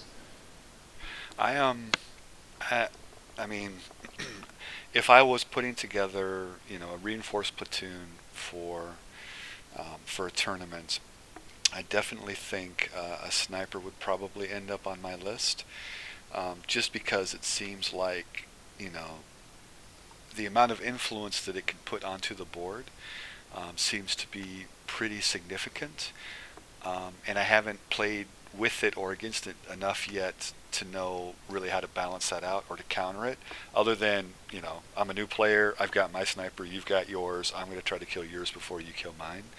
But I'm assuming there's got to be some more nuance to it than just that. So early on for me, at least at this point in time, if I wasn't building for anything other than purely list efficiency, I think a sniper would be something that I would probably put onto the board for sure. I'm going to be a big proponent of that medium machine gun that you don't like so much, Rick. Uh, in addition to what we've already discussed in the mortar, my general theory in list building for a tournament is you want some guns that are going to make the enemy move, and some guns that are going to make the enemy not want to move. And the machine gun falls into that latter category, where you put that in a good position and shut down a lane, and make it so if they want to come out of that hard cover and advance towards your position or towards an objective, they're going to be eating you know four shots uh, in the face. And the other good thing about a machine gun is is that sniper that's hiding in a building. Yeah, you're probably not going to kill him with a medium machine gun spray, but you might put a pin on him. And every time you put a pin on that guy, he gets less effective. So I find the medium machine gun to be very valuable in that role. Okay, well then we, you and I can chat because I have, I have some grand schemes in mind for, for some of that stuff. Um, Yeah, for the MMG, my only thought for you, Rick, was, um, you know, just put it on the Opel Blitz. It's like 15 points. That's that's where I'm putting all my MMGs. I so it's funny because I'm kind of I'm starting to move that direction where, yeah, you're just sticking them on other things because you might as well. It's just the only unfortunate part about that, and it's something that like we kind of already said is, is when you do that, yeah, it's only 15 points, but it's not an order dice, so it you're kind of you're you're losing that extra the extra order dice in there to some extent. Well, you think about it, 50 points for the MMG team, which takes up a spot in your selector, or 15 points to put it onto a transport truck, which already has its own order dice, and makes it much more effective when it's not actually transporting troops. So, it's a no-brainer Trans- for me. but- transports are really, really easy to be eliminated, though. Well, yeah, that's the have to- downfall. Well, you have to. I mean, you have to know what you're doing, and uh, of course, yeah. I mean, that's the downside of it. But you Having know, the whole thing. doing. Yes, and you think about it. Well, snipers are amazing because they can shoot at whatever they want to, and they only ever suffer a negative one. You know, if they lose their friend. um, which lets you shoot at Or the other sniper in hardcover, yeah, or pins, etc.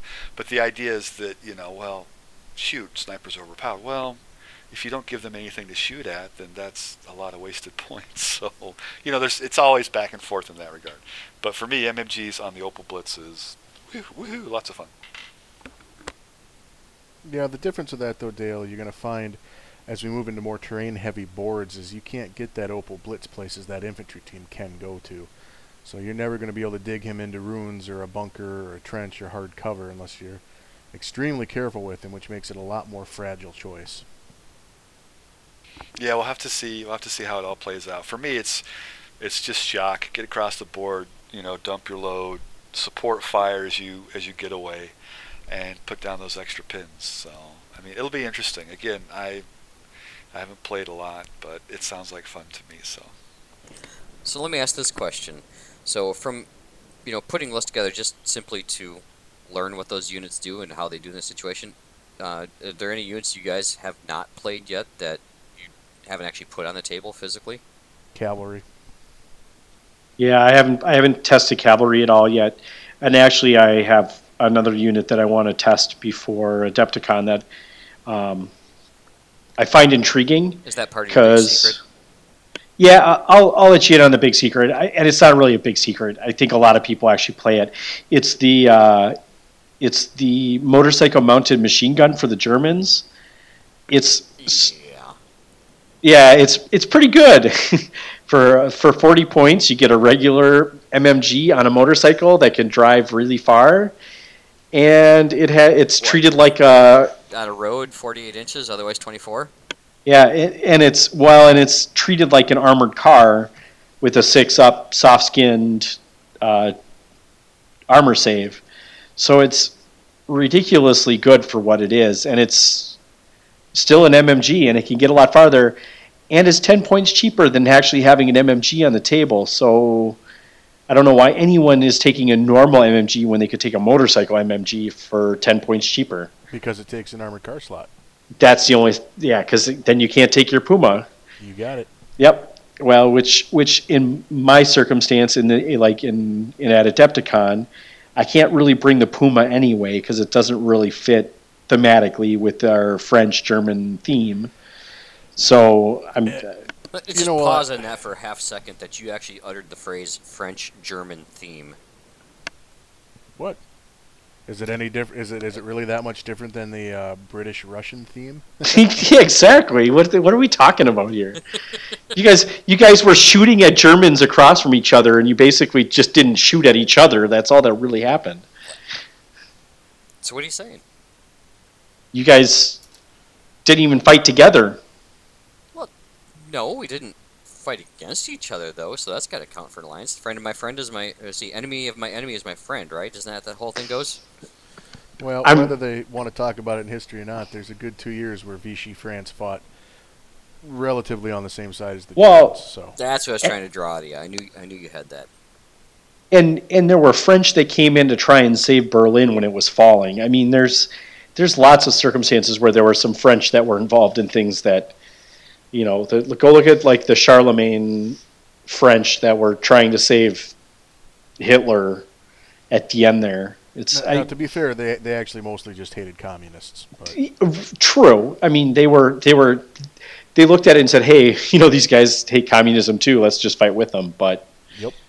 I doesn't mean that you know they weren't fighting on the same side at some in some points. Absolutely. So, well, so I don't know if we got more that we can talk about this subject. Uh, Well, I um, I'm limited to what I can play based off of what models I actually have painted. So um, I don't think that I have a a flamethrower, so I haven't played or had those played against me yet. But I think that's one of those things that felt really good in version one when I read those rules. I don't know if they're they're still going to be really good. So flamethrower, I think, is one of those things that I don't think we've seen yet, um, or really high level. Um, uh, command choices like a major or a captain or anything like that, where you can snap to action, you know, four dudes. So like your entire army. yeah, if you're going to pay that much for them, it probably would limit the amount of order dice you'd end up with. But Yeah, you'll you'll be pulling like literally all your dice out. so, from my experience or what I've seen, I feel like flamethrowers are still really good. I feel like when you can bring a unit that can have a flamethrower, uh, they tend to do a little better. Um, so, like assault engineers are perfect, or most engineering units could take a flamethrower, um, which I think is a little better because they tend to be less. They're a little easy, a little harder to target, right? Um, with snipers and whatever, like snipers can still target them, but they're they seem to be less of a target for some reason. So I feel like units that can bring those types of things can be can be really good. That's that's from my experience from a flamethrower perspective. But I don't know if anyone else has any. I've played a couple both ways, and I feel like the ones inside units tend to survive longer and do better. Yeah, I would call that a fair assessment of them. I only And- get to take them as a two man team. And the the big thing that so flamethrowers, their role was pretty much like bunker clearers, but or building clearers, stuff like that, because they they only take modifiers for moving in pins. They don't consider units being down. They don't consider units in terrain, and they still only do D6 unless you get a vehicle one. They do two D6, but so. But I think we've discussed this last time that people kind of stay clear of buildings this episode because almost anything, I mean, they're death traps, pure and simple. There's the flamethrower is one more thing that just makes that a bigger death trap. That's what I found in flamethrowers anyway. I still, I haven't, I've played against one and I saw one burn a church to the ground. I don't know how sacrilegious that was, but, you know, that was very interesting. It took one roll and the unit inside was just gone. It's like, huh, hey, look, flamethrowers are really interesting against people inside buildings. Didn't take much which I guess makes sense because it doesn't take a lot to set wood on fire, right? Yeah, they they were good. They're still good. I don't think that's really changed, and I think they're still good against people and buildings. I wouldn't call them an auto include for like a tournament list. I would, I think they'd be fun to throw on the table with one of your buddies, and you know, I mean, I can't put Britain can't put them in units themselves. They they they're a standalone two man team, but so I've never actually included them either. That's fair. I like I said, I think I tend to typically include them in units that are like assault engineers, where I can bring them as a as an upgrade to a unit instead of as a as a standalone piece. Just from a it, it seems to be more efficient that way because that unit is typically going to be like their name says assaulting something Right, the Uh, unit offers them some support. Germans Right. have that capability. U.S. has that capability. I know Italians do. I don't know if Japan has an upgrade option for engineers in there, but there's many countries do have that option for a, a, a squad of guys to have those particular weapon upgrades, which gives them a lot of protection until they need to use it. I think the the Japanese were more on the receiving end of the of the flamethrowers than than the other side. So I don't It's think never a good place to be. no No, you don't want to be facing one no. kind of I, they might have deserved it to some respect i'm just going to say like they were asking for it That, they, I don't think they were actually asking for it. but yeah, I mean, war is kind of it was an awful thing. But I'm not sure You're they right, were I- going. They weren't going bring it on exactly. Ca- they weren't saying you're right they weren't saying can you please light me on fire but they were still shooting guns at them and popping out of holes in the ground trying to shoot at them so they kind of like i said they kind of asked were asking for it All right. Yeah. So I mean, other than other than those things, and I haven't played with tanks because I don't really have many. But um, You did Yeah, get that's yourself a Chi-Ha, my friend. I Get actually some just- tanks the one I just painted um, is a Chi-Ha, so There it's you go. there. So Good. we'll see. Yeah, it'll be it'll be good. So uh, yeah, it's but for me, I mean, when we're talking about, I know we we uh, asked a little bit about this earlier. You know, what's what kind of a list or what are you thinking about when you're setting up that list for the tournament? And for me. Um, before I even get to the point of unit selection, I actually think about the tournament in regards to, you know, what, what, um, what are my hopes for my performance, or what am I hoping to get out of the tournament? Because there are a lot of different reasons why we go to tournaments, and especially early on, like before I was really into into the competitive play end of it. For the first year, of us participating in tournaments, um, I wasn't going to, to be competitive at, at all. I was just going to, um, you know, play as much as I could, make as many new friends as I could, and learn as much about the tournaments and what how they're scored before I could really give myself the opportunity to think about about okay for this tournament under these specific rules these this is the list that I think is going to do well based off of what my objective for that tournament actually is which might be a little different than just you know well we're always going to include this list and you have to have something to deal with armor and, and stuff like that so.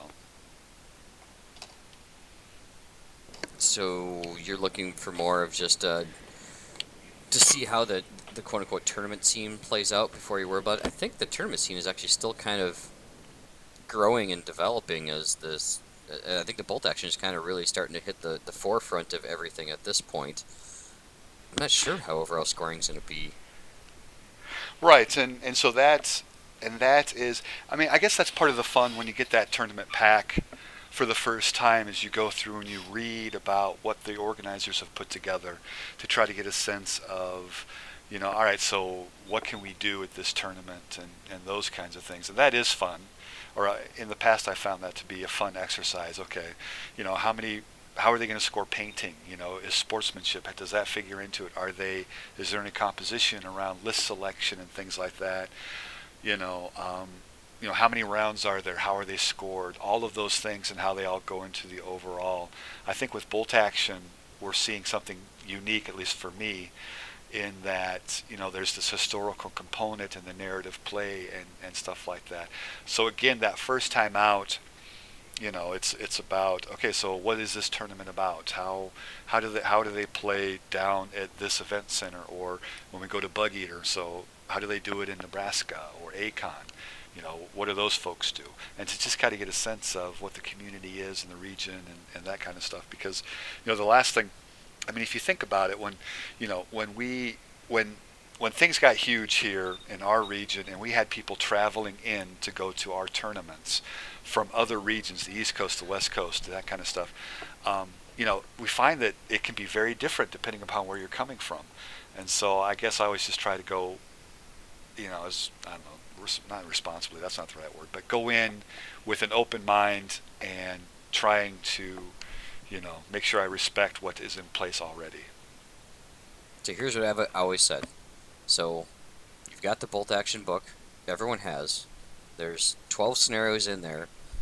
Every tournament's going to have some variant thereof, whether it's, you know, we're doing theatrics or we're doing, you know, who's best general everything's going to be variant on that. If you just play the game based on how those scenarios are written, learn to build your list based on, you know, take at least a third of those and hope you can have your list do well in a third of those and you have a chance. And I think we're still kind of seeing the community grow, like Dale was talking about, as far as what scenario is going to be played, how they're going to be scored, how the overall theme of everything is, and just, I mean, really, this is a game for me that is, I'm finally getting into you know, back when I was doing Warhammer Fantasy, it was, you know, we had to play games, prepare for a tournament, play games, prepare for a tournament, and then the tournament was just like, oh my god, hey, look, I lost all the all but one game. That was outstanding fun. These are more fun for me as everyone is still kind of in the same learning curve as this game is relatively new and is catching fire. And just seeing how these things develop is, is kind of cool from my standpoint. So I, I agree with what you're saying, Dale, is that we're, we're still trying to find out how these tournaments are going to be what they're going to be, and I think that's kind of fun just to just to be at that, that point in the game. I haven't been, I, you know, I didn't play fantasy back from third, fourth, fifth, sixth edition to where all that stuff was developed early on, and now we have a chance in the game that we're playing. Like you said, it's also historically how are they going to tie that element in, and, and I think that's I think that's the most exciting part about the game for me anyway. Yeah, I think there's there's something else that you caught on in there that I think was kind of interesting, and that's kind of the the historical relevance of it. So coming from Warhammer, you know, I think there were a lot of people that were just kind of like, ah, screw the fluff. I'm gonna make things as broken as I possibly can, or I'm gonna break the rule set. Yeah, min maxing to an extent, right? Whereas they they were trying to be as competitive as they possibly could be in forsaking the rules. They're just saying screw the rules. Like I don't need the rules, or I don't need the history of it. I don't need the fluff. but that's because it was fictional, right? Like there was less like actual relevance to it because some some dude just wrote that stuff, you know, somewhere in the UK and just you know that was somebody's thoughts. Whereas I think at least with this, there, I think uh, there's at least some more consideration to it because it actually happened. So there's something to be said about that, right? Like people aren't just be like, ah, screw, you know, screw this event that happened because, you know, I'd rather make it cooler. Like no, I think people are actually trying to be considerate to the fact that you know, like we all, I think we all respect that World War II happened, and we respect the people that all fought in it, and I think that's something to be said. Like when we're building a list, we're at least trying to take into some historical context as to what we're doing. We may not be perfect, like I have a Puma in my early war Germans, but for the most part, I think we're all trying to be a little bit more respectful of, of actual history versus fictional history.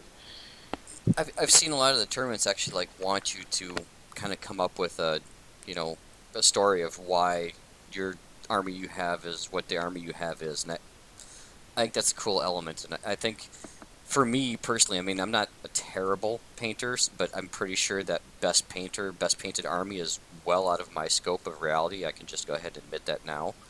But I think a chance to actually like write a story about what my army was, like you're talking about, you know, and honor those people that actually did physically do this, and make it a part of reality that is there that we don't have in fantasy, that we didn't have when we played the fantasy that somebody just made up. I think that's I think that's a cool element that I haven't dealt with in a tabletop strategy game before, or just any game for that matter before. I think it's got a really cool element to it. Yeah, totally. Cool. Um, is there anything else you want to cover on the idea of making a list? I think so. One of the things that I do, and I do this like I do this all day at work because I get bored. Um, is so if you're not familiar with it, there's a there's there are several tools out there that you can use to build your list. I typically use the Easy Army. So if you go just search bolt action Easy Army on the internet, you can go look. It has a it has like the reinforced platoon selector, but it also has all the theater selectors too if you'd rather do that. But I mean obviously for most tournament play you're going to use the reinforced platoon so it's kind of it's it's fun to play around with that. You know, get your thousand point list, try and figure out what what what you're going to bring in it. And you know, like I said, I think we kind of gave you some guidelines early on, Rocky, because we're still talking to Rocky in some respect here. You know, like what the things you should do to make your list work for a tournament. But I think going into that and playing around, trying to find that sweet spot of you know, trying to hit your one dice per 100, make sure you have at least four units of infantry at, at 1,000 points and those kinds of things.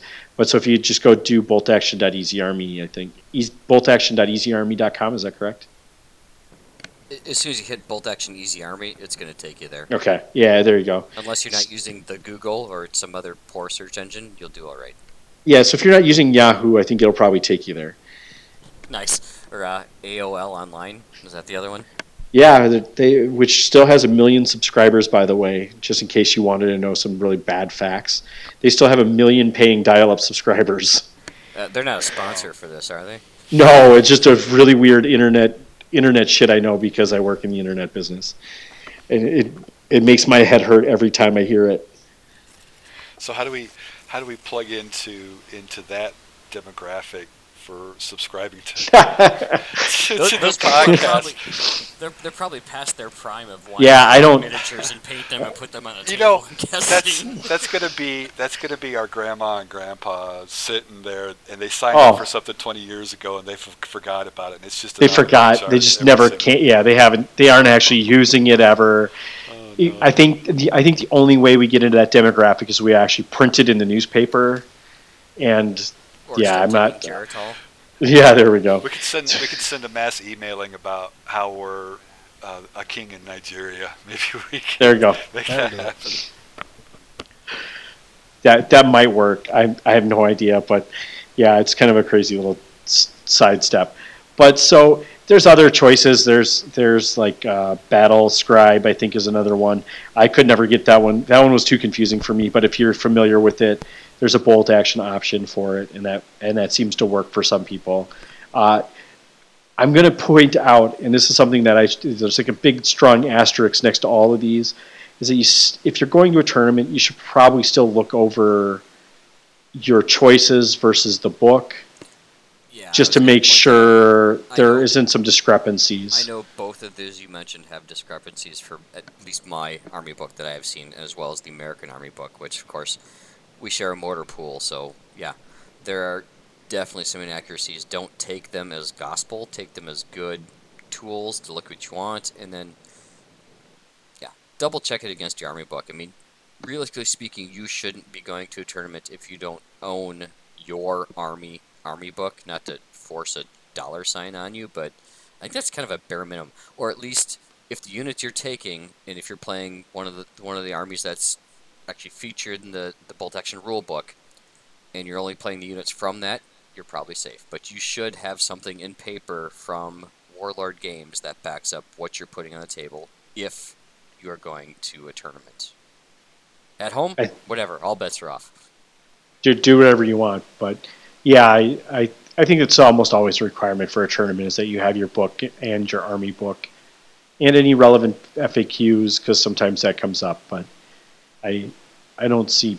Hopefully, people understand that that's the case. I think almost any tournament that's a requirement. Doesn't matter what gaming system you're in, they require that you have your army books or your book with you.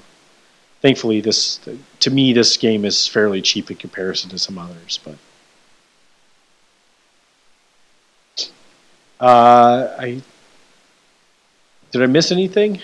My checklist is uh, is set. We got everything everything we set out for. I think we're good. Sweet. Yeah, Rocky, when you're ready to go to a tournament, I think uh, I think you'll do fine. So you're always one of the best guys to play with. So um, go with your strengths. Have a good time. So yeah, you'll be fine. You'll be good. And pay I guess that- Americans. Yeah, paint the Americans. I guess that's the only other thing I have to say about uh, making a platoon or an army list for a tournament is that you know this is all obviously uh, caveated by the fact that you need to build to your specific army special rules too, right? I don't know if we didn't cover this yet, have we? No, uh, in No. fact, Okay. I think that's a great lead into what one of our next episodes or two might be about. Is actually covering each army and their special rules and how that Yeah. factors into how you can build those better and how you can actually play to your strengths of your army. Right. So so I think the key the key thing I'm trying to say here is just like these are guidelines. Obviously, some s- special rules around your army are going to supersede anything that we're saying here. You know, just based on what your army has available to you, because every army is a little different, and and I think that's important to note that these are just obviously guidelines, and I think you can you can change them based on what they are. And I, I think we'll, like Pat said, I think we'll delve into more army specific topics in the future. Like we'll talk about just the Americans or the Germans or whoever, and we'll try and like break down what we think are like really good options or what we think are, you know, Of course, these are just all simply, you know, a collective group of a-holes opinions, right? we got some it- we got some good minds in here. Yeah, I'm well, not saying do. mine's mine. And I would maybe, also maybe, like maybe to. not Pat, but what, what the hell do I know, right? I'm still up at 10 o'clock at night. Um, I'd also like to encourage all of our listeners, and uh, according to records, there has been people downloading this, so whether they listen to it or not, at least they downloaded it. That's very nice. We appreciate that. But send questions in that you have about, you know, or even like, dude, you guys are full of it. Here's what really goes on at tournaments, or this is really the best way to lay down a list. You know, give us some feedback on this kind of stuff, so we can, you know, much like Rocky asking us a question, we want to we want to you know kind of field this to, to you guys, right? I mean that's that's what we're looking for here. Is it's, it's ultimately a give and take. We do this. I mean, heck, we can sit around the club and talk about it on Thursday night. We can give ourselves we can phone call and do this whole thing too. But we do it because we want the interaction of questions coming from the community to us and see if we can't figure this whole thing out together. Right, guys? That's what we're looking for. Yep. I hate feedback. I don't want to hear anything. I'm just obviously I'm just kidding. I no, I really appreciate hearing. I've we've been hearing quite a bit of positive feedback, and I think that's really good for us to keep this moving forward. I I agree to- totally with you, Pat, that it, this is a community building thing. We're trying to build help build community. Uh, the only way it's a community is if it goes both ways, right? So. I think it's important that people, if they have questions, that they should, that absolutely should shoot them at us, and we'll try and. If we can't answer them, we'll find someone that can. That's really our goal. So I, I think to help both of us out here is I'll, you know, I'll, I'll kind of go ahead and we'll talk to you guys amongst the four of us and kind of get kind of an outline and feel what we want to do over the next couple episodes, and then we'll we'll put that up on our Facebook page, and I think Dale will handle whatever the the tweet Twitter stuff is that what you call that? Whatever Twitter is, and kind of give you guys an overview of what's going on. So maybe you can get your questions in before we even do the episode, and that can help us get that stuff written. That's actually a great idea, Pat. At least Uh, post. I don't know. It's starting to sound a little bit like work. I didn't sign up for that. yeah, Don't we'll worry, figure. Dale. All you have to do is read them and tell me what they said, because I don't know what the hell Twitter is. Yeah, we'll we'll figure something out. I know that I know that we've got uh, I know that we've got a Twitter account. Um, Facebook has already been active, so um, yeah, and, and you know the more we hear from folks, then um, the better we're going to understand um, the community, the people who play, what you guys are looking for, what we're we're completely wrong about, and you know we, we want to be we want to know what we're talking about. We want to be good at this, and so um, you guys can definitely um, help us out in a, in a really big way in that, in that regard. Awesome. Yeah, so with that, uh, you can find us on Facebook at the Snafu Podcast. Uh, you can like us there if you like us. You only do it if you like us. Don't do it if you just because you feel like you have to. We're not. We're, we're Minnesota Facebook nice here. hasn't given a dislike, fortunately. So you Oh, they have. They have Okay. recently. Yeah, they've got the. They got see how, the. see how up to date I am. They got the angry like. They don't. They they they give you all sorts of options now. That's not disliking us. That's just everyone showing us their war face. I'll take it. Close enough. means you're not happy. Whatever. Uh, yeah, we're on Twitter at the Snafu Podcast. I don't think we're as- quite as active on Twitter as we are anywhere else. Seems like Facebook is where everyone's at. Uh, you can subscribe to us on iTunes at the Snafu Podcast. If you just search Bolt Action, we show up pretty quickly. Look for the giant red and white star circle thing. You'll find us. Uh, we're also now in Google Play as of I think Tuesday of this week. I think I got us hooked into it. I can't confirm because I have an Apple device, so I actually have no access to their Google store. I'll ask my, uh, but I'll ask my three-month-old how to figure out how to look for us on Google Play. perfect. That sounds great because I have no idea how to get in there. What is this thing? Get off my lawn. Anyway, uh, Nice. thought I'd throw that in there.